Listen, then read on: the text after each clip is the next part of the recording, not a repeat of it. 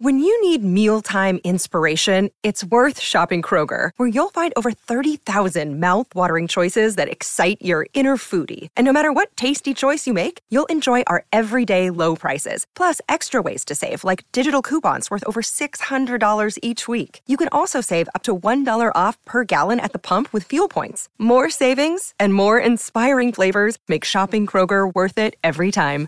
Kroger, fresh for everyone. Fuel restrictions apply. Hardcore Surf History. O caminho do bem. O caminho do bem.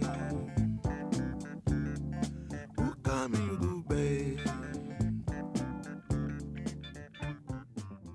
Surfing has always prided itself on being cool, beautiful, and adventurous. So why has it only been recently that the global surf culture has begun to notice that in these areas, Brazil is in a class of its own? No other place on earth does sport, art, and culture dance together so spectacularly. For much of the English speaking world, however, the history of surfing in Brazil is a mystery. It's true the current titans, Gabby, Italo, and Felipe, dominate the sport's consciousness, and the pool of talent in South America's greatest country is so deep it's scary. But what led to this point? What is Brazil's story? How has it shaped surfing? And how will it shape surfing's future? In London, I'm Jamie Brewer. And I'm Tyler Brewer in Brooklyn. This is Hardcore Surf History, where we take a deep dive into surfing's past, present, and future. On this episode, we dive into the colorful and rich, but often overlooked history of Brazilian surfing. From its roots as a leisure activity for the elites, to its pathway out of the favelas for many of its celebrated surfers, to its current world domination on the competitive scene known as the Brazilian Storm. We explore the deep and vast culture of surfing in Brazil. And Jamie and I do a little capoeira style sparring with another round of Stump My Bro. Está na hora, é agora. O caminho do bem. Acredite, não duvide. O caminho do bem. All right. Is that a caipirinha you're drinking, by the way? Is that some cachaça? Did you drink that? Did you make a caipirinha for this uh this conversation? You mean a caipirinha? Caipirinha? Jeez. Oh, Yeah. that's embarrassing. Can we start that one over? no, no, no, no, no. It's got um. Sounds like you've been drinking capoeiras. it's it's early. It's eight eight eight thirty in the morning here. I've, I'm just on my second cup of coffee. yeah, for you, I don't want people to think that I'm up at the crack of dawn with um a bottle of booze. No, it, it is early for me. Um, I I normally wouldn't it have a drink. holiday. It is a holiday, right? Well, you say that, but I'm um yeah, I am I'm off from school this week, but I'm also I'm I'm very busy writing reports. I- I spent the whole morning uh, doing schoolwork, and uh, yeah, ideally maybe You this need a would have been drink done a little bit. Well, yeah, drink after reading and doing those reports. I mean, this, the, I think the thing is, it, in my way of thinking, is that Brazil and Brazilian culture is, is so uh, it's so all engrossing. It's poetic. You really feel it, and and having a caipirinha just really gets you in the mood. You know? Something about that lime, sugar, and cachaça.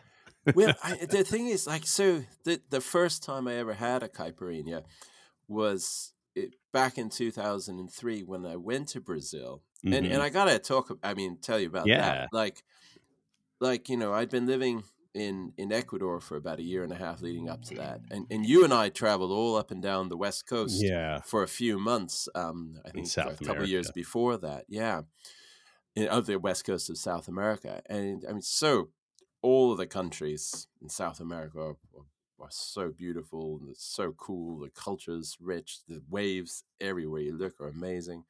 Um, and and I loved it everywhere, and I loved Ecuador, and it was it was such a cool place.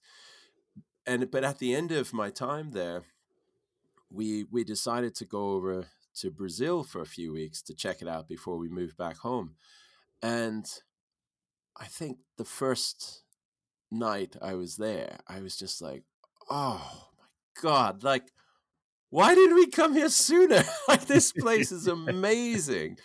Just, you know, it was obviously, you know, we were in Rio de Janeiro, so it, it kind of hits you over the head pretty hard. And um, I know, you know, I hope people listening will listen to your interview with Adrian Kojin after this or before this, Mm. um, because he, yeah, he said it to you. He said, you know, this. He said, I've been to all the cities over the world, but Rio is the best, and Rio is amazing. And um, I, I just remember, you know, sitting sitting in the a taxi on the way home from dancing one night, and just the music that the they were listening to was music I'd never heard before, and it was just so cool. Anyway, fast forward like about a, week or so into being there, I went out with some people that I'd met there and had a caipirinha, and it I had never felt this type of intoxication from alcohol before. It was a different type of feeling, and um, so yeah, drinking a caipirinha gets you into the uh, Brazilian mood. Absolutely. And I mean, yeah. Uh, so for our listeners, I, I had the opportunity to interview Adrian Kojin. And so for many of you who may not be familiar with him, he was the um, head editor at uh, Fluid Magazine in Brazil, which Flu- is like Fluir, right? Fluir, but I think he pronunciates it like fluid almost because I, I kept saying in the interview Fluir and he was like fluid. And I was like, oh, okay. So I'm screwing up the pronunciation, I think. Is is that what it means? I, this is embarrassing. I don't know. Look at it up, man. Oh, I'll look up you're talking. I'll go see. Yeah. That's I, So- yeah. But uh so i had the opportunity to to interview adrian who was the editor there for like 20 years basically and has written uh many articles uh in like surfers journal uh surfers journal brazil also and he's just like a like a fucking cool guy. But he did how we got introduced to him originally you and i was um he wrote an article in Surfer magazine around 1988, I want to say, 89 roughly. Yeah. And it was, uh, I think, called The Road Warrior. And basically, Adrian drove a dirt bike, not just a, a, a motorbike, but like a, a like a like a Kawasaki or something dirt bike from Southern California all the way down to Chile and then into Brazil. And he did this alone with surfboard strapped, backpack, and that's it. And this was during a time when it was quite tumultuous to travel through Central and South America.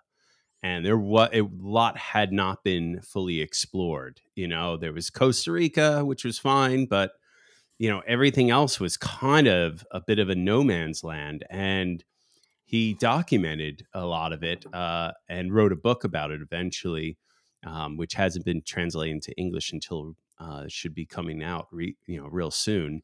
But it's a freaking amazing adventure, and there's like this just photo of him, and it's from in Chile actually, of him on this dirt bike with the board slung on the back and his backpack, and it's so badass. And that that story really, I think, I don't know about for you, but for me, it definitely inspired adventure and wanting to explore the world. And I mean, obviously, like Endless Summer and other things have, eh, you know, pushed that along. But this story was so cool. And the article, what was so cool about it was the photos he he took, they were all empty. He didn't have anyone to take photos of him.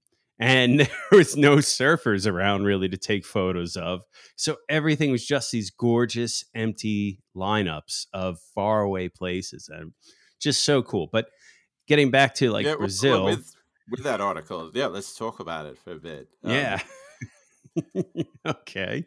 yeah. No, and the picture of him made uh, with the motorcycle and the beard and and um and the board on the back. He that they made that into a Prolite, you know, board bag ad. Yeah. Um, but if you look closely on the board bag, the Prolite logo, he'd uh, drawn it in. It wasn't the official logo. it was like painted on.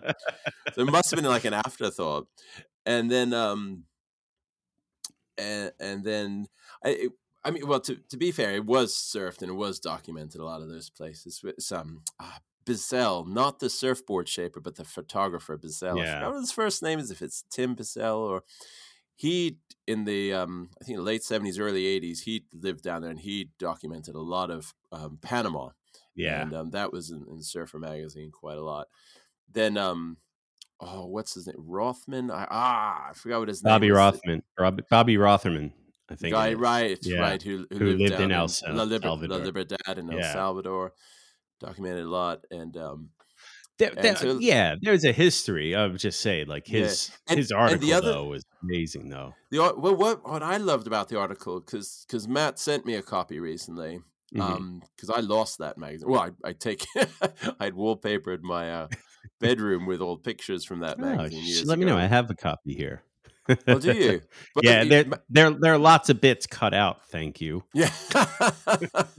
well, Matt sent me sent me um screenshot or pictures of that article, Yeah, and what looking at it, what what I think got because it had the same effect on me. It made me want to travel, but one of the reasons it made me want to travel, and this might speak to the kind of maybe the the Brazilian attitude towards surfing. I don't know, was that it didn't make it seem like this scary adventure. I know when you talked to him and he pointed out how there was there were a lot of problems down there and it was dangerous.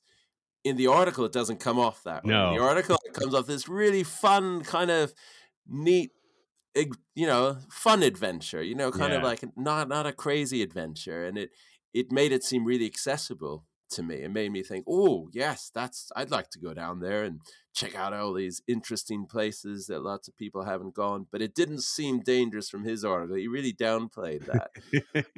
um, and I think that's he he was more into just the the fun and the enjoyment of the journey rather than it being like like he said like you were talking to him it wasn't about him it was just like wow cool check this out you know you can go off and explore and find these cool places So yeah, so that that I had the opportunity to interview him and learn about Brazilian surf history. By the way, that's kind of what the interview was mostly focused on. Uh, was you know just there's so much I feel like we don't know about Brazilian surf history. Like, and and he points out in the interview like there's there's a language barrier. That's a huge stumbling block for America for a lot of Western English speaking co- uh, co- uh, countries. Uh, Tongue tied.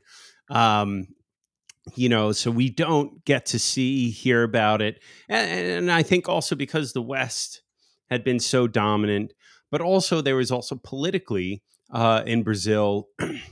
A dictatorship that ran for a long, long period of time, which kind of isolated and incubated the culture there and kept it kind of under wraps or didn't really get it the exposure that it, it would have had had it been uh, a more free and open uh, democracy during the 60s 70s and early 80s even.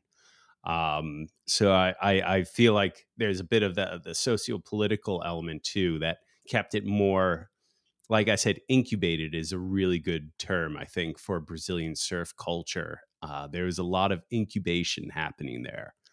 although it was interesting i was listening to a documentary uh, podcasts on football in brazil Mm, and I, I I forget it. I think it's you know late '60s, early '70s, where um, Brazilian football teams could travel the world. They were known as the best and the most interesting, and the most exciting, and they could Mm. travel the world, even if they were like a lower tier team, right. and do demonstrations and play in different parts of the world. And people wanted to see it. They were really infatuated with Brazilian football yeah. um, and and Brazilian culture, like in the in the late '60s, you know, uh, Musically. Caetano Veloso and Gilberto Gil, uh, those guys, you know, like really exploded with creativity, and their Yeah. music was all over the world. It was it was really popular.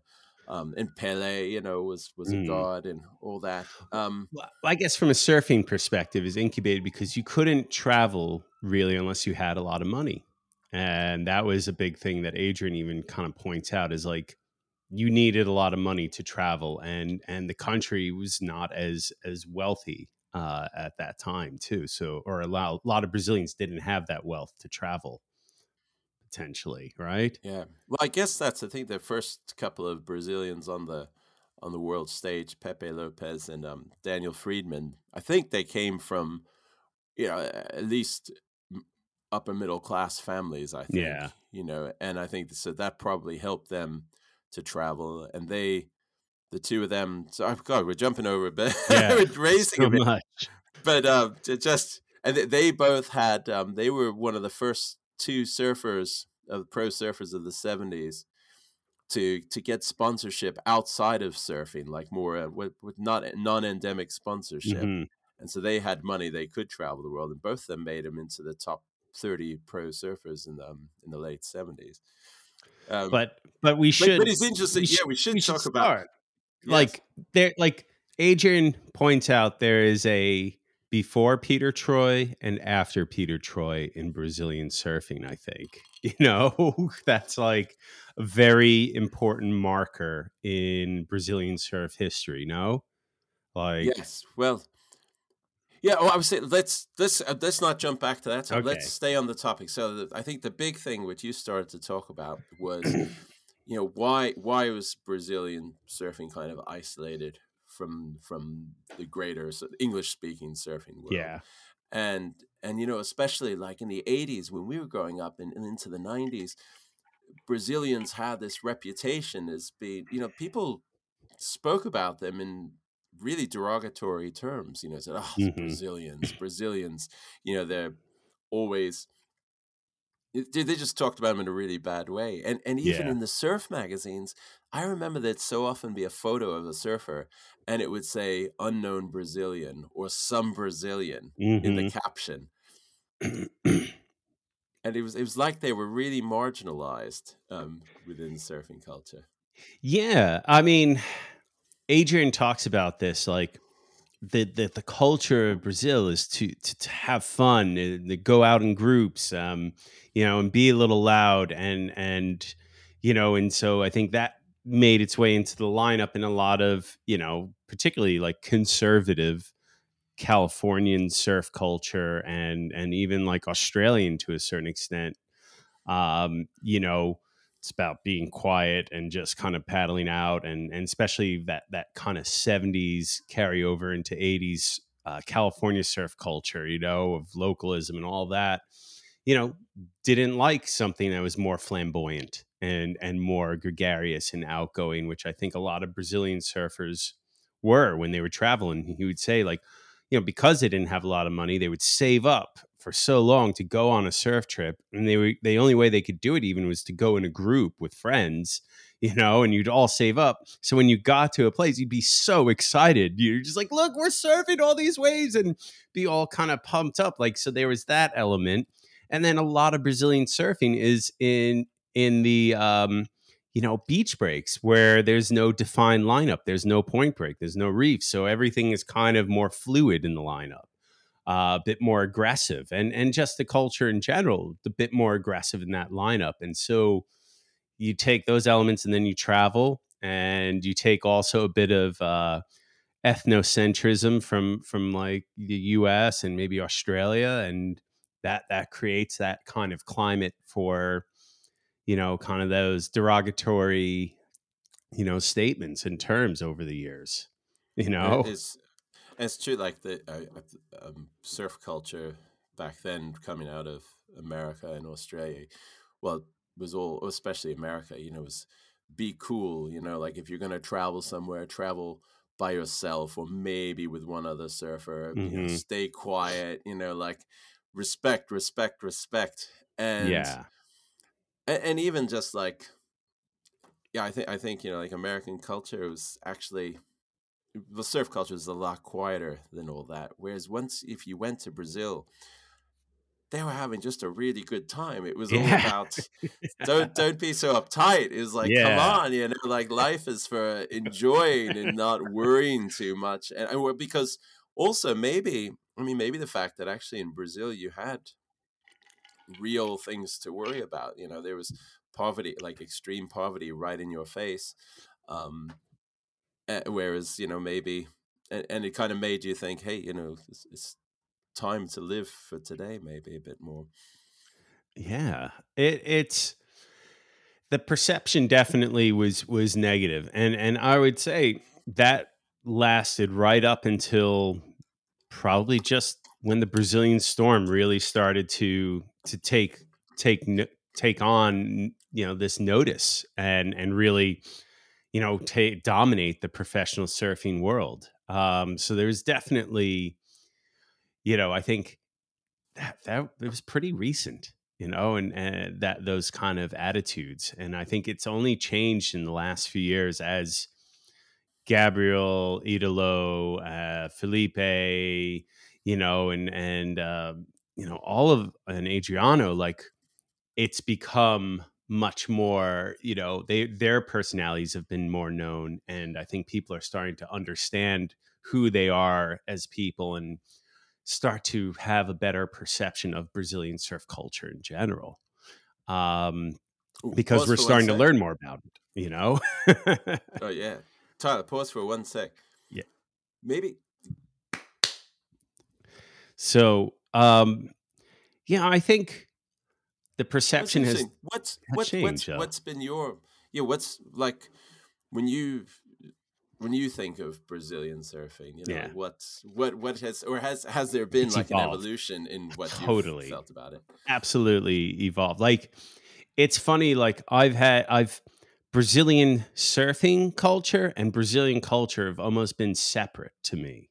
Mm. I've I've viewed them almost separately, which is in the past, which I, I think was probably very wrong, um, you know, and due to a la- to a major ignorance to Brazilian surf culture in general, and and the fact that I did have not traveled to Brazil, so I don't have that firsthand experience, but I love Brazilian music.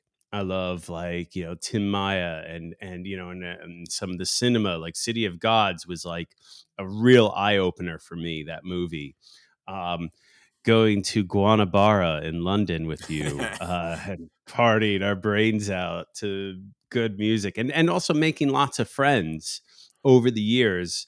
Um, it's definitely changed over time quite a bit. Um, I used to think, especially before I traveled, like especially like in high school, I think my perception of a lot of Brazilian surfing was was uh, very competitive, not the prettiest of styles, and I think that was unfortunately represented by Peterson Rosa, who is a phenomenal surfer, but just probably not the prettiest to watch, but really good competitive surfer. Um, and and then reading all the magazines and and all the awful things that probably has been written over the years, uh, and and as I traveled and met more Brazilians and became friends with more, like that perception has changed over time quite a bit. To fuck, Brazilians are the coolest people, especially when you be traveling. Like yeah, they're having so much fun uh, you know, going out on a night in a town with, you know, when you're on a surf trip with a group of Brazilians is probably one of the best nights you'll ever have. You know, it's way better than going out with a bunch of bunch of dudes from Florida or California. No offense, but oh my god, like the, they're just so the enthusiasm and ex- that that energy is contagious. So I, I feel like as I traveled and and and explored more of the world and got to meet more people, like it it totally changed. But I still think there was, especially towards the competitive Brazilian surfers, I think the attitude was definitely not as favorable, and I think that that's changed over time. But I've definitely had like more of a, a bias against it, being like, oh, the small wave surfers and you know really competitive uh, and then over the last 10 or 12 years, that's evolved into being like, fuck, man, they're just so awesome to watch and so interesting, actually.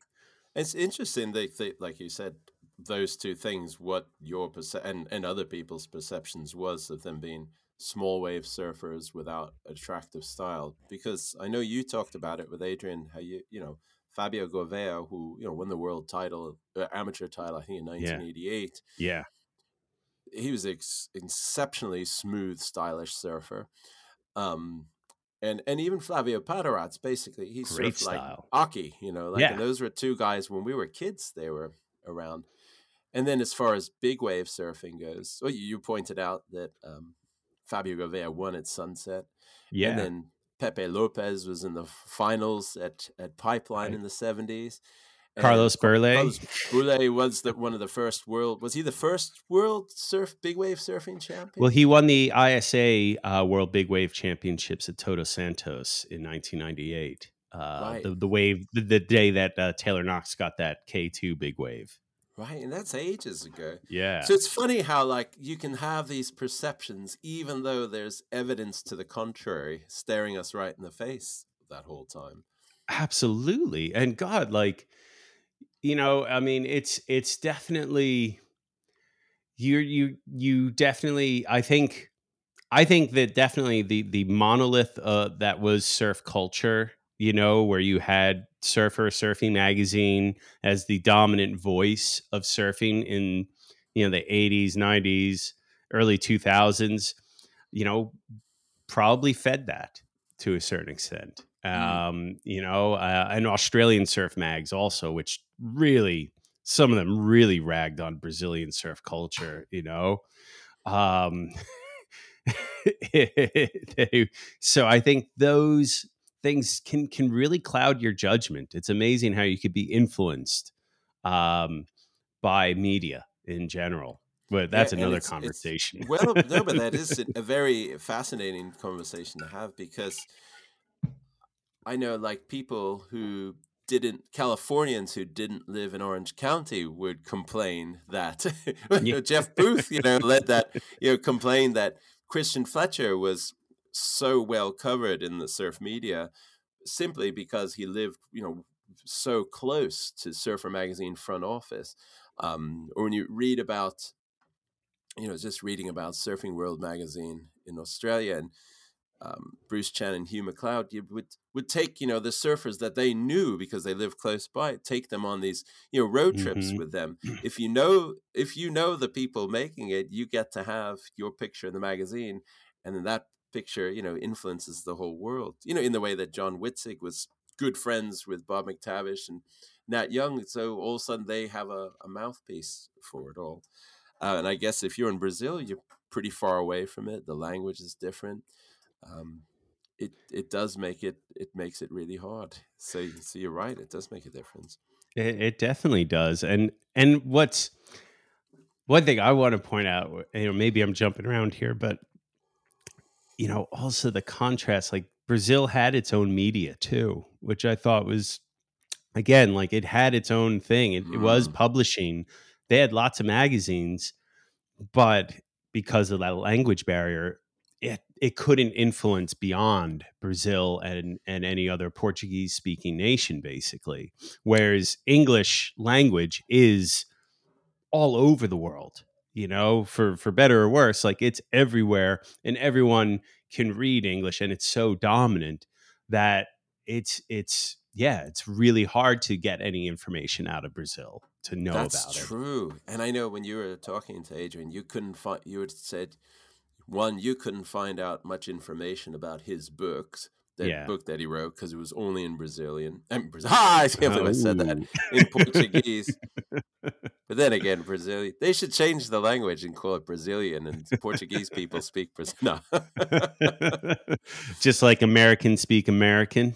exactly. Yeah. Why do we still call it English? I mean, England's a very tiny country, um, and, uh, and and also like if you try and like I you know over the past couple months building up to this episode, I've been trying to find out information about certain surfers, and everything. A lot of the Brazilian surf information is all written in Portuguese, so it's tricky to get copy. And, and you know, you said they had their own media. As you talk about with Adrian, they have their own surf industry. They have their Yeah. own quiksilvers and their own Yeah. billabongs. Literally had their own quiksilvers and billabongs. And and so they had it. And then also it's a massive country. It's kind of like when, you know, when we were backpacking, people say, Where are all the Americans? I said, Well, they're they're busy traveling around America. It's so big and varied. And I remember someone asking me, you know, like if I could go back to any country to go traveling. I said Brazil because you could spend years Mhm. investigating and exploring all the different places. And, It's and, and they had a pro circuit, their own pro circuit there. Like, it's it's interesting. Brazil, like um, in doing the research leading up to my interview with Adrian, actually, um, you know, I was trying to learn as much as I could about Brazilian history in general, like not just surf history. And you really shouldn't crunch on the ice while we're doing this, by the way. oh. I thought it added to the atmosphere. so rude. Um, but uh, one of the things they talk about in Brazilian history is tr- it's such a vast country and so big that it was really difficult to to control and manage it as a government, you know. And you had like all these different varying factions, and the South is so different from the North in many ways, similar to the U.S but even more so uh, because they didn't have a great intercoast inter inter country roadway system even you know? Everything is so vast and everyone lives mostly on the coast actually. Uh you know so there was it's it, it even like in brazil like the surfers up in rio were different than the ones down you know in florida you know down in um uh Sao you know, Paulo. sao paulo i mean you It's know close, which is pretty close to Rio. yeah, you know, there were totally different cultures. And actually, there's competing narratives on how surfing started in Brazil, actually, because of that. And there was, you know, the, the industry, it, it's just, it's so fascinating when you, you all listen to this interview with Adrian, because he really spells out a lot of things I had no clue about Brazilian history, culture, and what went on, the internal dealings.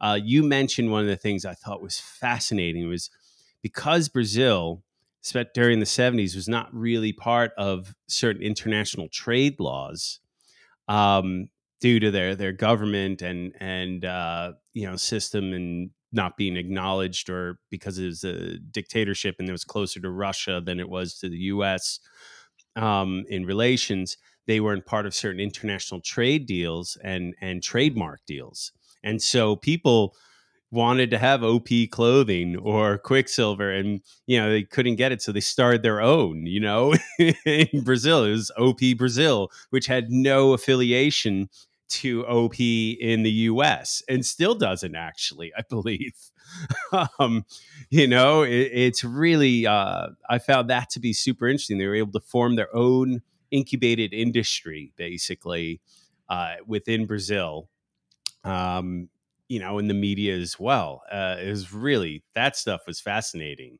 Uh, seeing how how those things developed, and imagine like you're Quiksilver, and you're like, what what is this Quiksilver in Brazil? This we didn't design that. We don't so- sponsor that surfer. What do you? Who is this guy? That would have been fun. And some, yeah, some free advertising. You didn't have to do all the, the heavy legwork. if you, if they were smart, it would have been like, hey, let's take some of their designs. They're pretty nice. Mm, mm. So why why why do you think? I mean, Mhm. you know, we've had top Brazilian surfers for a long time, as long as there's Mhm. been a pro surfing circuit. yeah, But it's gone from like a, a simmer to an extreme boil. I mean, right now, the the the the gods of surfing right now, the current gods Yeah. are all. we- We're talking men's, you know, particularly the current gods of men's pro surfing are Brazilian. I mean, we have, you know, if you think like the early '70s with the Hawaiians like Hakman, Kanaiaupuni, Lopez, Abellira, and Bertlemann, like, Mhm. and in the, in the, the 80s, 70s, you know, Rabbit and Mark Richards, and you know, how Sean. come right now? Well, he was an Australian, so No. much, but how did it come right now that you know Filipe Toledo, uh, Gabby Medina, Italo Ferreira, Adriano de Souza, like there, how come we've got these crazy gods now and a t- talent pool right behind them? There's so many other Brazilians who are Uh, right. Some I credit it to one man, Luis Campos. Are you familiar with him? No, tell us about His Luis Campos. aka Pinga. So Pinga grew up surfing in Rio before starting to work in the surf industry in the mid 80s, holding top positions at Quick and Oakley before branching out to start his own sports management and marketing company called the Box Group, Box Sports. For 30 years, he's been attending regional Brazilian surf comps, scouting for young talent to join his elite team it's likely you'd never heard that you would never have heard of the names like Jadson Andre, Caio Ibelli, Adriano de Souza, Italo Ferreira, were it not for Pinga's careful intervention. Is he process- the is he the guy who, like when Italo was young, he basically said, you come down to Sao Yeah. Paulo or whatever and live with with us now, and we're going to train you." Is that who- exactly that is the Oh, guy. I did hear about him in the Italo documentary. So he found talented Groms, pair them with a sponsor via his extensive network in the industry context, then use their salary to put them into private school, teach them English, how to compete, how to manage their, their newfound cash flow. It was meticulously designed program. And after Adriano, one of its first graduates, became the first Brazilian to win the world title, there was little doubt that it worked. And so uh, a lot of this can be attributed to to him and the work that he's done building a talent pool over years and years and years and teaching him all these things all these skill sets you know um you know because that there was a thing that talking about with with adrian brazil and you mentioned this before brazil had a internal pro circuit right and to travel outside of Brazil is really expensive. The Brazilian, you know, uh, currency did not go very far outside of Brazil. So many, That's a good point. Yeah. many talented Brazilian surfers uh, chose to stay and compete on the local pro circuit rather than go on the world tour or the QS because it was actually they made a better living just competing, winning money locally, and not having to travel very far, or just they could drive instead of have to fly, and the money went just as far, or uh, you know, went really far in Brazil as opposed Mm. to going on the QS, spending an insane amount of money on flights and living abroad, and you know, having varying degrees of success. Like that's a real crapshoot. Whereas if you can clean up on the local circuit and do well, why would you leave? You know, and stay close to home and your family. So there, so without Luis like Campos, like I think some of these surfers might not have left, might not have gone on to bigger things without that support network. And did um that's that's an amazing both points. I mean, one with the exchange rate being really hard, but then also having this one person organizing it all. What did so? What did he get out of it all?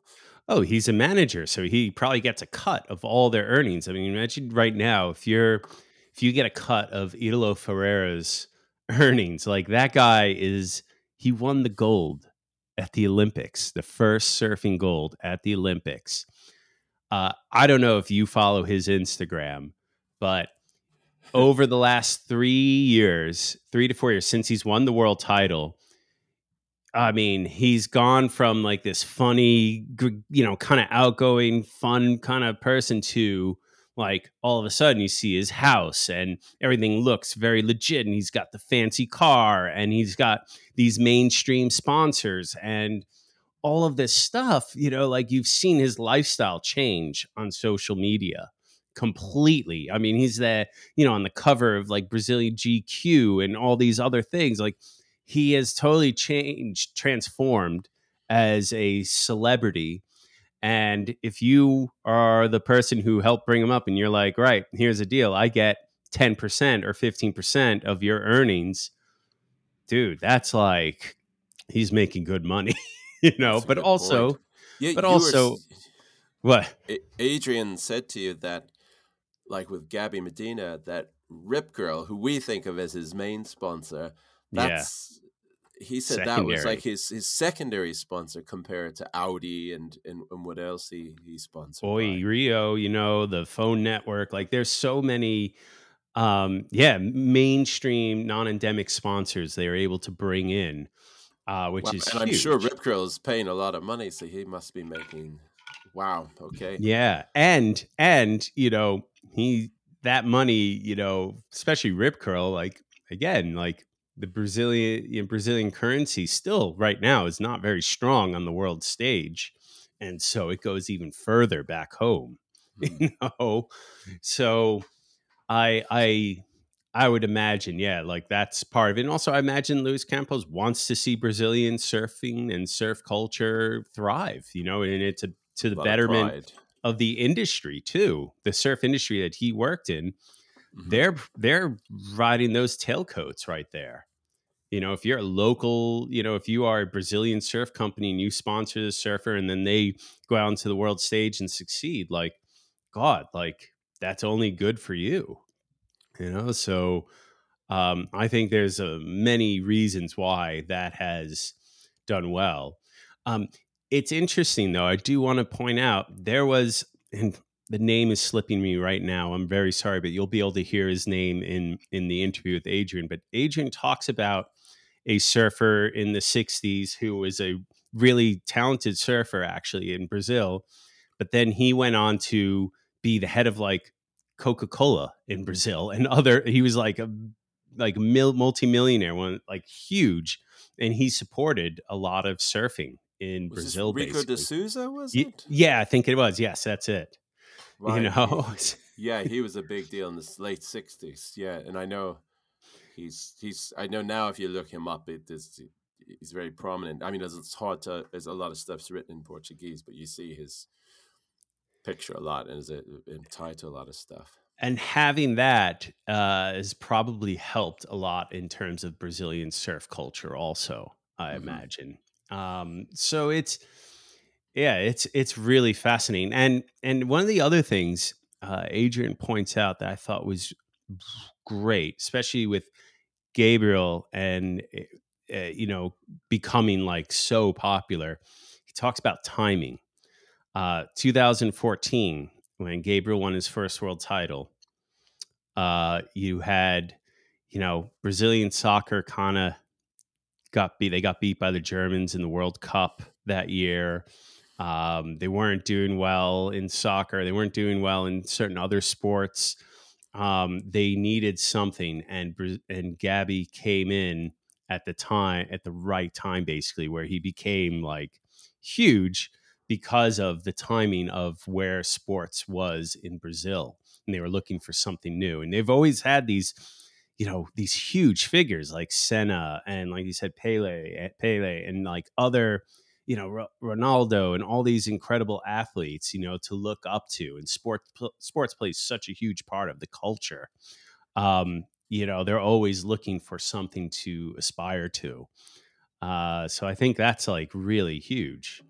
Yeah, in in Brazil, I mean that's I think that's probably what's maybe a little different in their in Brazilian culture than in American culture anyway, and, and maybe Australian. That the well, I mean, sport is really big in, in all of our countries, I guess. But Mhm. from what I've heard, it's in in Brazil, like everyone buys into it. Like the the, the Yeah.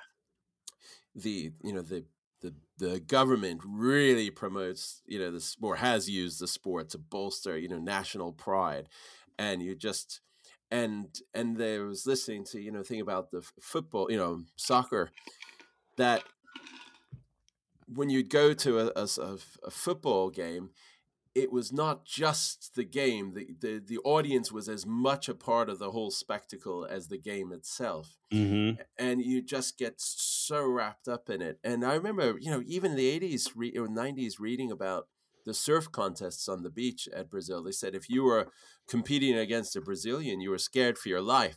it was Uh, Todd Holland against Victor Ribas, 1993, happened? Alternativa Pro.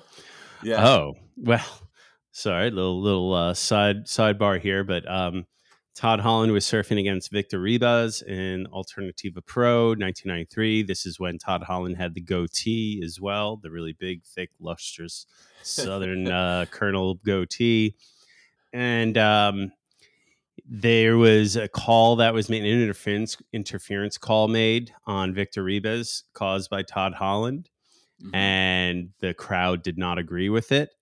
And after he, Todd Holland had to run for his life out off the beach because the crowd was gonna was attacking him basically oh my god! and he got all these death threats and i think he left brazil i'm not 100% sure but i think he left brazil like right after that basically and i don't think he ever returned Oh. I mean, that's the thing to me. Like Brazil, actually, Chas Smith wrote a great article for Surfers Journal about Brazil. Did you read it? It was a few Ah, years ago. i think so but uh, it was uh, republished in in Beach Grit, and um, it's just all about how you know how Brazil is kind of the it's what surfing will be in the future, um, Mhm. and it's they Brazil is known for taking art and sport and music and culture and mixing it all together into one just overwhelmingly orgasmic uh, manifestation. you know, like when you when you hear about the football players, um, especially in the past in Brazilian football, they were known for playing in an artful way. Like they turned just a game into an actual dance. And you'd Yeah. watch you could even if you weren't a football fan, you could watch it and you'd be like, Hey, those guys are doing it a little bit more interesting and fun and cool than the others are. Um and there was music, you know, written about football. And and with, with- when you're watching the surfers today, like I know you guys were talking about what is the Brazilian contribution to surfing today. Well, if you watch any of the, the names that we've mentioned, when they're in a heat, they're they're you know, you were saying how like they're known to being really aggressive and competitive. And so immediately I start to think of a Damien Hardman, right? yeah who's you know very competitive, very steely, you know, really you know Mhm. win at all costs. But they're doing that, but they're also doing it in an extremely exciting way. Like when you watch them surf, I you know I was watching you know the, the some some of the heats recently. You watch the other guys go across the wave. It's like yeah yeah yeah good good good. All of a sudden Ito takes off and it's like whoa look at this. This is we need some music going on in the background. Yeah. Look at that. What did he do? That's crazy. Like they uh, they're mixing art art and sport together and that you can be super competitive but super exciting and uh, dude italo when he won his first contest like did a backflip you know like i mean come on like he was on the sa- stage he did a backflip or you want to talk about interesting in competitive tactics even how about fabio gouveia circa 91 paddling circles around martin potter who had priority and Fabio just kept paddling around Martin Potter, like kind of tripping him out and psyching him out. Like, just no one does that. I think that's freaking awesome. You know, it's really makes competitive surfing so fun. There's flair to it. You know, that's Uh, true With the- that's you know they're here for us really you know like competitive surfers are here for the audience we want it to be interesting Are you And not we want you- entertained? And yeah, we want to be entertained, and we want to, you know, as Martin Potter said, you know, was it "Show me the passion, show me how much you want to win, because Yeah. I want to." And that's that's what they do, Uh, but they also do it creatively. Like you watch, all of their aerials are ridiculously creative and inventive, and Yeah. and they go for it. They're, none of them surf conservatively. No. Um, No. and it's and it's uh it, it is a thing of beauty and i mean you know it's interesting like i was thinking how in a way the brazilians right now are a little bit similar to the australians of the free ride era and Yeah.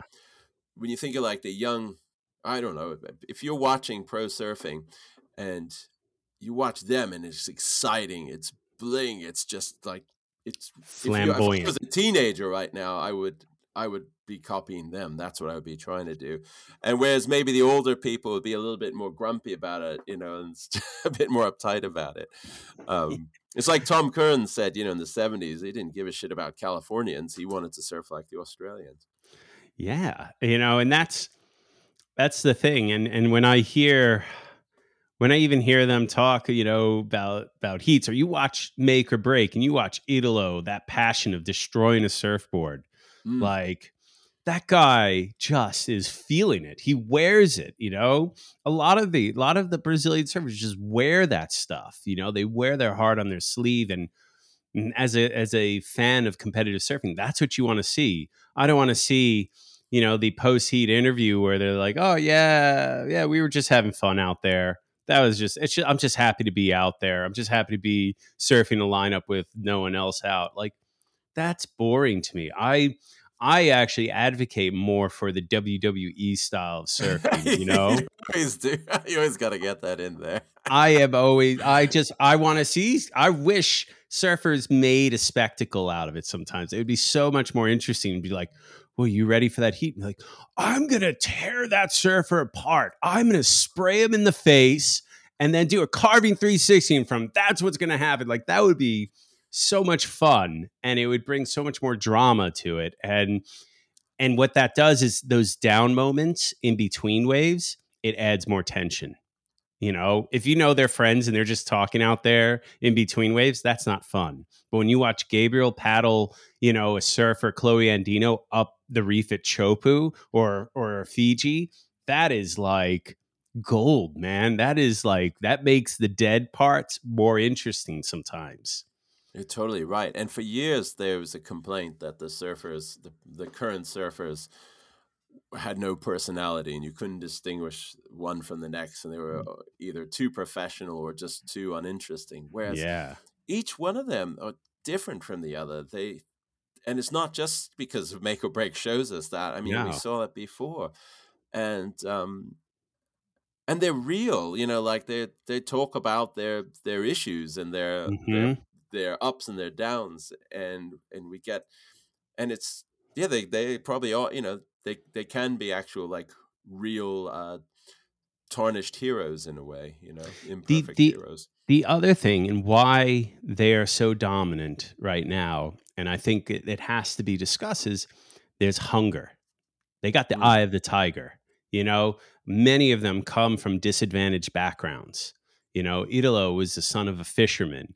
Uh, you know, even Gabriel, like he, you know, his father had a surf shop, but they were didn't have a whole lot to go on, and you know that hunger coming from a a tougher background. Adriano de Souza, I mean, God, this guy is a role model. You know, he mm-hmm. came from nothing background and worked hard at his surfing. I mean, he he went like we talk about Adrian and I talk about Adriano and how he knew he needed to improve at pipe. So he went and stayed with Jamie O'Brien, went early, spent time with him, learned how to surf pipe. He would go two weeks before Chopu, two weeks before these other waves to learn and get better at the spots that he knew he had weaknesses on. The guy went from a flimsy, kind of light flicky style to a full bore rail, like to one of the best bottom turns at Bells of all time, I would say. Like this guy worked hard and it's because of that hunger you know the the coming from nothing and not having anything given to you and having to fight for every scrap is what I think also has driven the Brazilian storm. Uh, you know, whereas you get a kid who grew up near the surf industry in Southern California and was given money and clothing from a young age, you know, like they're not hungry. They don't have to do much. They're they've got everything they need so why would they win a world title? Why do they need to even do that? They're all like, you know, I'm so annoyed at a lot of the surfers actually who are upset about the mid-year cut. I'm like, dude, if you aren't in it to win the world title, why are you there? You know? like if you're not there to win a world title, you just want to make the top 16 or top 10, you shouldn't be on tour. That's my thought but it's it's very it's amazing that that some people have gotten that far without uh, thinking that they're going for a world title. Because if you make it into the top forty four in the world, like it, it, to me, it's like wow, like that that took a lot of sacrifice to get there. You worked really mm-hmm. hard, but you still don't have that that total killer instinct. You know that that comes from really wanting it. It's yeah it's it's almost unbelievable that more people don't have that but you're right like if you if it's an option if it ta- it makes you think too much, you know. Whereas if you mm-hmm. think, you know, look, I've got to do this, it it makes it so much easier. And I know that's what they used to say about the Australians in the '80s, because it used to be that Australians living by the beach in the '80s, there were a lot more, you know, working class surfers. Yeah. Yeah. So, and there weren't as many jobs. There wasn't as much money in Australia as there has been recently.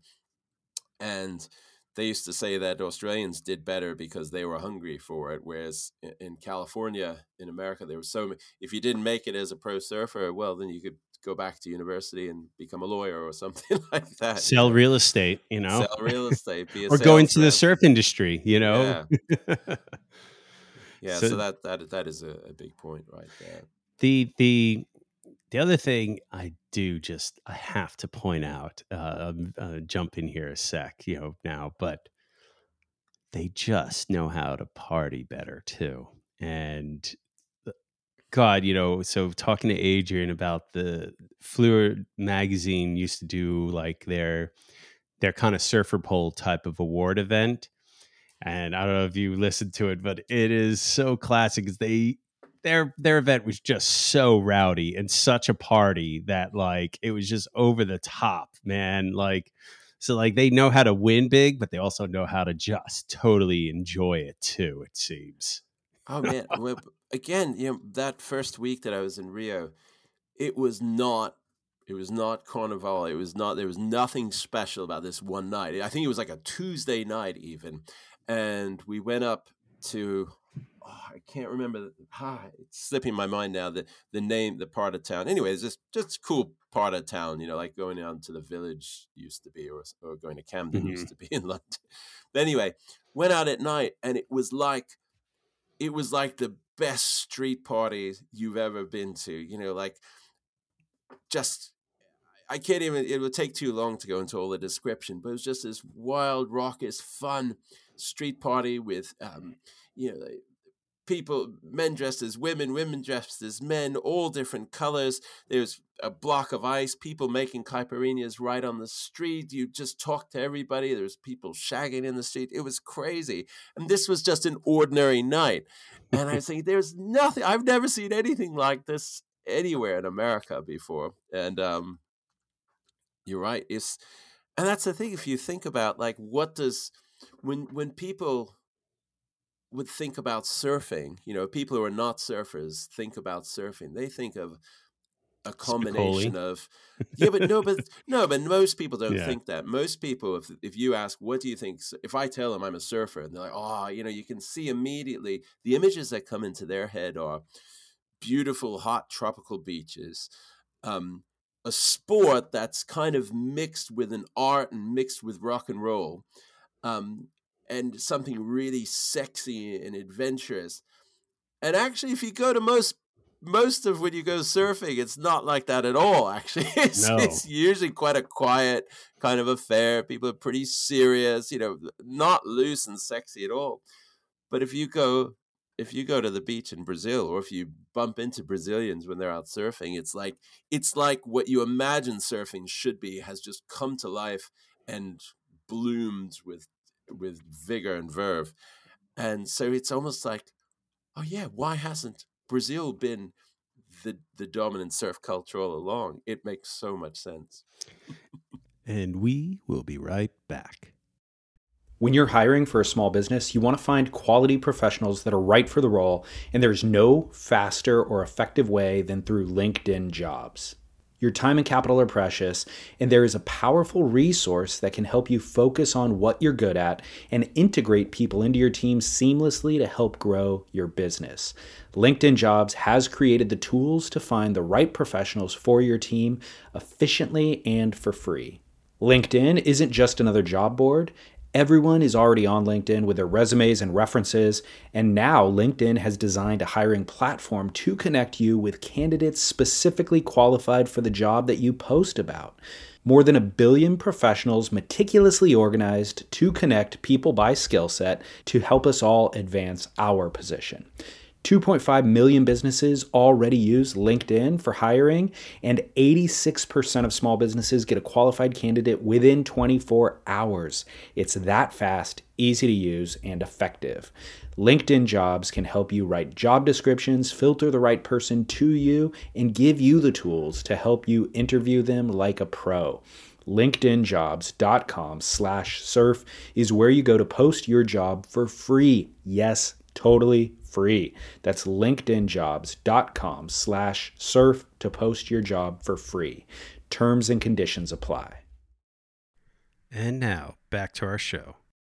We should talk about, I think, Peter Troy's influence, though.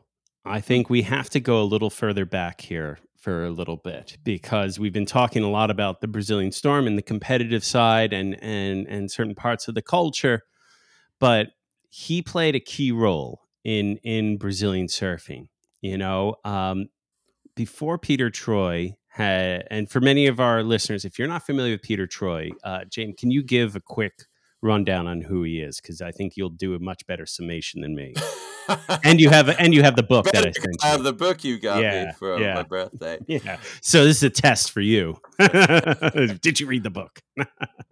But so Peter Troy was, you know, like a surfer from Australia, from Torquay, you know, where Rip Curl's from, where Bells is from, where is where Quiksilver's from in Victoria, Australia, who you know came to prominence in the you know late fifties, early sixties, and what he's always been known uh, for in the surfing world as one of the basically one of the first surfers to go backpacking and traveling around the world and going on surf adventures. And basically, I what he went on like a seven or eight year long safari Yeah. around the world to different countries. He kind of set the blueprint for the traveling, especially the traveling Australian surfer.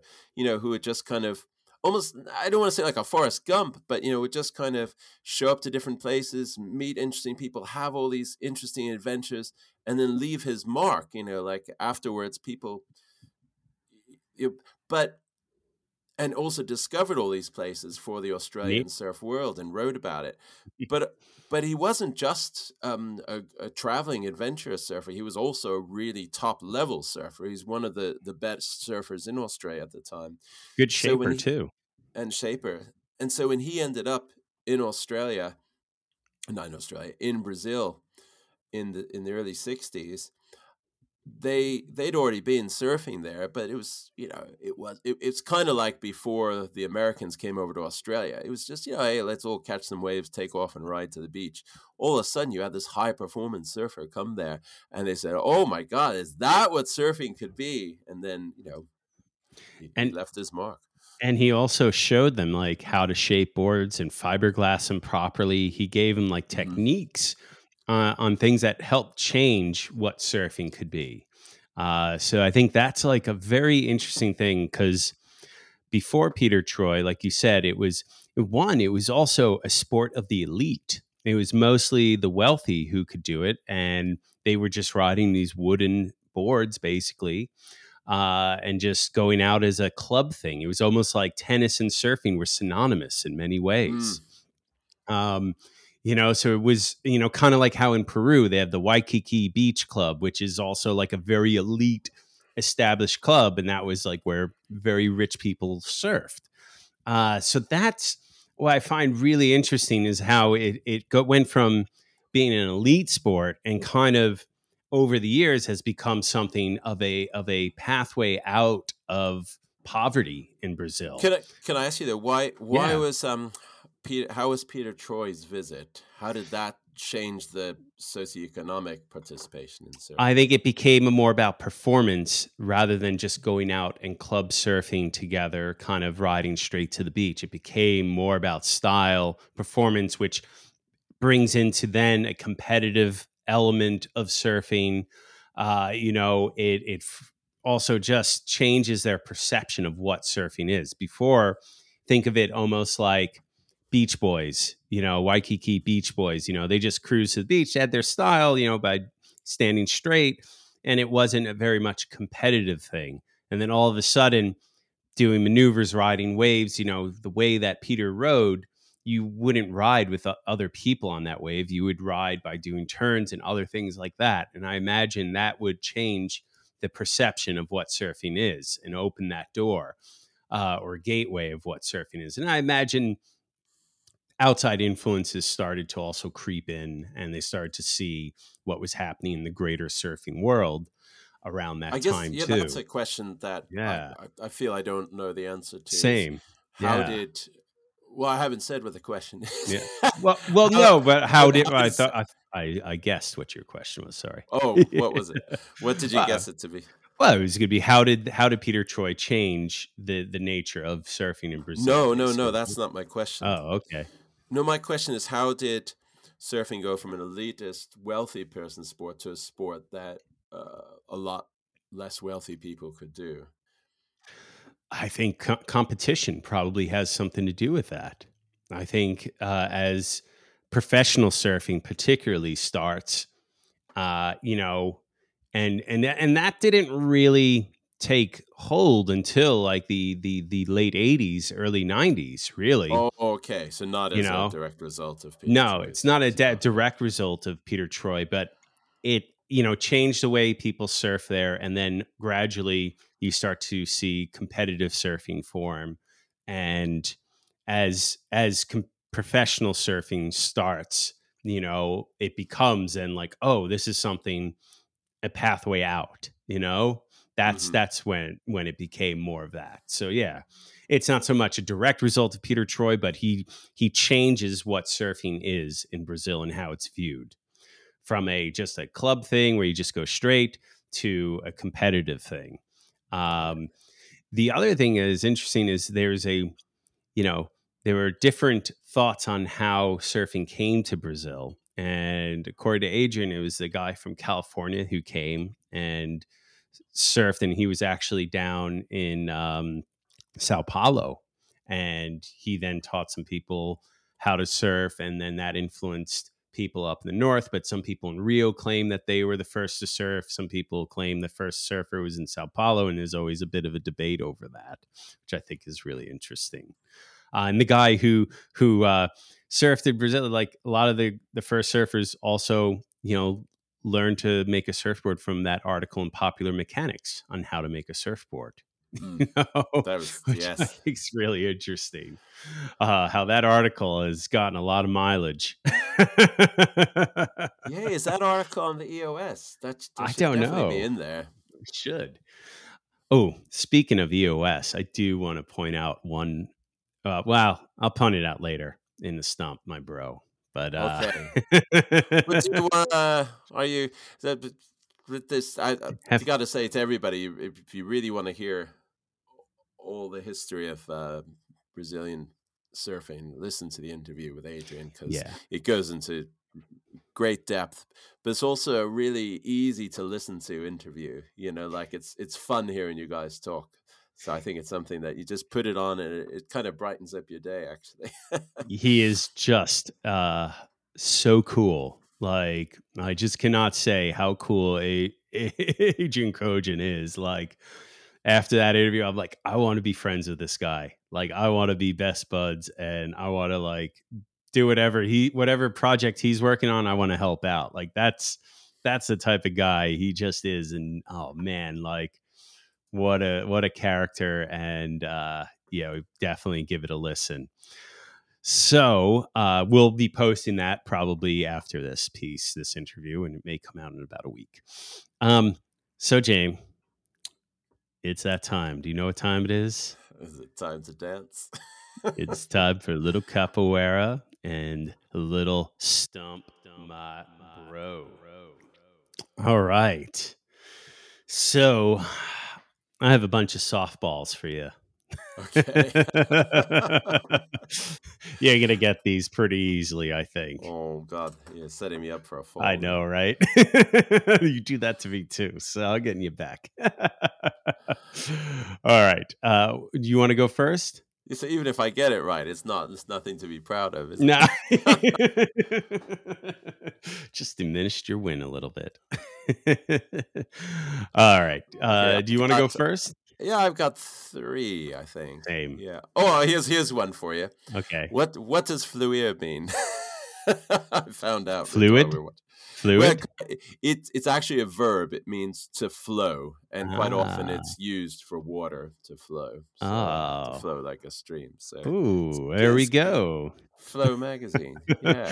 Full circle here from the beginning of the show. All right. Yeah. Connecting the loops. So let's Okay. hear one of your softballs. We'll go back and Okay. again. What was the name of the first professional surf contest in Brazil? Who won it and what year? So is it the Waimea Pro five Waimea five thousand Pro in Rio? Yep.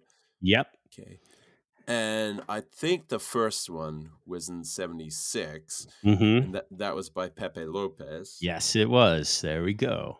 Do you know who won the second one the year later? Oh, jeez. Um, fuck. I don't know. Uh, A little clue. I think I had it up. they too, they had it. one wave of his in Tales of the Seven Seas when they're doing the uh, hang gliding segment. Oh, jeez. I don't know who. Uh, Daniel Friedmann.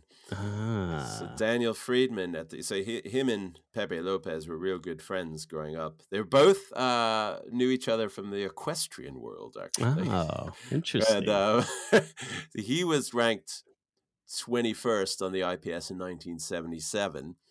He was ranked at just below Dane Kealoha and above Eddie Aikau. wow. And um, he ended up, uh, he was the second highest ranking Brazilian surfer of the decade behind Lopes, who was 18th one year. And then, um, Daniel Friedmann is he? Is he Jewish? Is he of our of our uh, tribe? Do you know? well, his dad was a uh, semi precious gemstone cutter. So, you know, there's there's a history of Jews in the um, in the, Jewelry world? Jewelry Uh, world. His his mum was a hotelier, owned a hotel. So ah, yeah, interesting.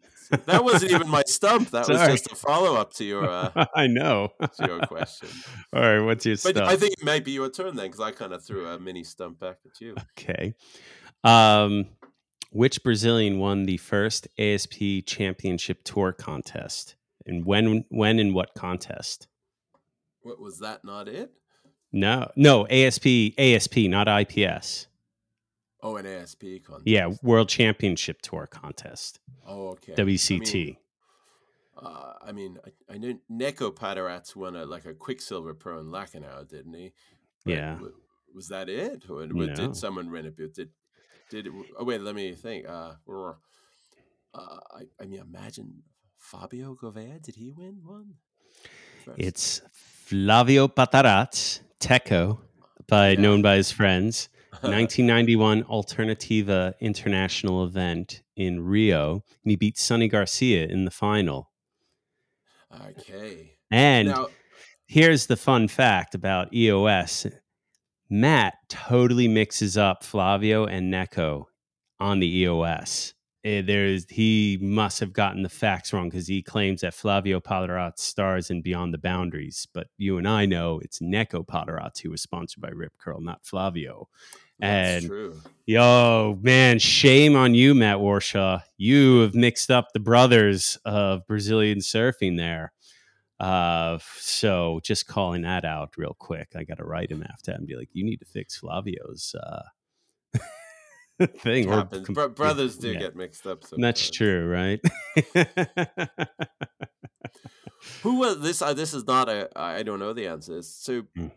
what you mentioned and what I mentioned with Daniel Friedmann and Pepe Lopes, those were all contests in Brazil, and Yeah. it doesn't take away from it at all. But I'm curious, who was the first Brazilian pro, male or female, to win a pro, you know, as a world tour contest outside of? I- think it was Fabio Gouveia at Sunset uh, in 1993. Okay, potentially. Yeah, I think it was ninety three. Yeah, it was. It was pretty small sunset, unfortunately, um, because but Fabio at Big Sunset is fucking amazing. Actually, to be honest, like holy crap, he does a better impersonation of Curran than Curran. Is it? Does he do a better impersonation than Suji Kosuea does? Yes, he does. I think Whoa. so. That definitely has to be a future episode. Japanese. Yeah. History of surfing in Japan. Definitely. Um, okay, I've got uh, a couple more. A couple more. Okay. Um, which famous American surfboard shaper moved down to Brazil? I think to Saquarema in um, in the 1970s and planned to live there forever, and sh- um, but ended up having to go home during because of uh, the they you know the dictatorship made it so hard for immigrants to live there Oh, um, and he shaped surfboards. He um, hired a lot of local guys to um, to work for him. Um, yes, I don't know this. This is a good one. That's a good stump. uh, Gary Linden. Oh, yeah, that makes sense. Absolutely. Why does it make sense? Oh, he's been uh, he's he's you know real good friends with Carlos Burle, and I think he, there's always been like a bit of um, synergy there. I feel like I've I don't know why. Like I've always just associated. Yeah, yeah I would see that.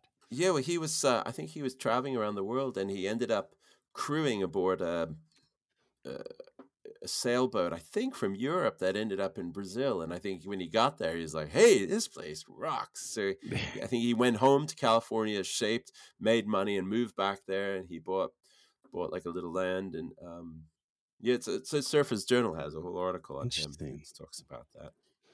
Damn. All right. Um, who invented the quad fin? Oh, it was just written about in the latest Surfers Journal. Uh, Mhm. Adrian wrote an article about it. And I, I, I don't know his name, but I could tell you. Ricardo. Bucon, Brazilian, and. Glenn Winton even credits him with having done it first. Yes, so I yeah. I found that really interesting. Um, a huge huge design, uh, you know, influence actually that didn't really pick up steam until recent in recent years, to be honest. Mm. So I find that to be really cool. And one thing we don't really talk enough about, I think, on the show, and even Adrian and I didn't talk enough about, was some amazing Brazilian shapers. Oh my god! Uh, I know. You know, like Xanadu Marco and. Marco Vesuvio? Mas- How do you yeah. say his name? The sharp eye surfer. Yeah, um, Marco Vesuvio. I think. Oh, I'm so bad. Sorry, I'm butchering it. Um, but it's there is some phenomenal. Sh- yeah. Well, I think is he Brazilian or is he Spanish? Because I know he shapes with in with their roots. You know. Oh, I'm not sure. And I just Cucas, you know? assumed that he was Brazilian Yeah. he was. Um... Yeah, that's true. Yeah, but don't like people. Well, again, it's it's. I suppose it's back to the whole English speaking world kind of Mhm. sticks to its own, you know. Um, although they don't. No, not they don't, because the t- the first two shapers you mentioned are popular shapers for American and Australian surfers. Yeah. Yeah, I mean it's it's interesting. Uh, you know, I think that you know there's probably a ton of shapers in Brazil that that we that don't get enough uh, attention, probably. You Mhm. know, be, due to the limiting factors, but there is definitely a rich shaping scene there that I think would be fascinating to kind of explore uh, one day. You know, but uh, I've got two more for you. all right, go. What was Brazil's first feature length surf film? And it, it came out in 1978. Oh, Um, has contributing footage from Kurt Mastalka. Um, it was a big deal at the time because it was during the, the military dictatorship, which really clamped down on any sort of freedom promoting art. But it was a full length film, you know, in the in the in the vein of like you know, tubular tubular swells or seven seas. You know, one I of those I don't know this. I don't films. know this. This is how do I not know this? Oh, All right, is, and you can, if you look at it, it's got you know all like the hot Brazilian surfers of the time. You know the ones we've mentioned, uh, plus a few others. It's called that Nas Ondas do Surf, or actually probably pronounced Nas Ondas do Surf. And if you go to the EOS, there's a whole blog about it. You can watch the film in its entirety. Um, yeah, it's uh, it's worth checking out. amazing. Um, And I've, and I've got one more for you. all right, go for it. Which current famous Brazilian surfer Mhm. is was uh has one you know is, is notorious for um dating or being married to even some really famous Brazilian uh, models, but as well as uh, he's really famous within Brazil, famous for surfing really big pascuales, you know, in um pascales in in Mexico, you know, kind of the kind of the the break that's a lot like uh, Puerto Escondido, but surfing giant barrels completely in the nude. Oh, He also is famous for surfing, um, you know, Nazare. He was a candidate for a big wave X, double XL award. Lucas Chumbo, nope, Lucas Chianca. No. nope. Pedro Scooby. Oh yeah, damn it. He's amazing. He's so good. Oh, Yeah. he is dude. Him, Lucas as well, and João, João Chianca. Have you know, I don't know if you watched any of his heats on the tour earlier Mm. this year. Oh, well, all three of those guys are trip are like crazy threats in all sorts of conditions. They they can surf anything. yeah, that yeah, man. Brazil's got it going on. Let's just say, like Brazilian surfing is definitely feeling its mojo right now, and it it's fun to watch. I'm really digging it, and I think there should be more on it. Uh, there needs to be more coverage and more integration of of their surf culture into the mainstream surf culture. I think. There you go. So, uh, well, That That turned was out a- a, lot longer than we thought it would. be. Yeah, yeah, that's that was a great episode. I'm really glad we we got to do this. I learned so much uh, doing this, and I learned a lot from uh, Adrian as well. Uh, so for our listeners, you can um, you know you'll be able to hear that interview on shortly after this, and uh, it's a it's a doozy as well. And um, you know, uh, otherwise, uh, for all of you, uh, we Thank you all for listening. And don't forget, you can find Hardcore Surf History on Instagram uh, at hardcore underscore surf underscore history. And uh, you were also part of the Surf Splendor Network. So you can find us on uh, surfsplendorpodcast.com. And we are all over the place. But yeah, give us a follow. And we hope you enjoyed this episode. Um, anything you uh, want to close out with here, Jane? Obrigado. Obrigado. All right. And we'll catch you all down the line. Thanks.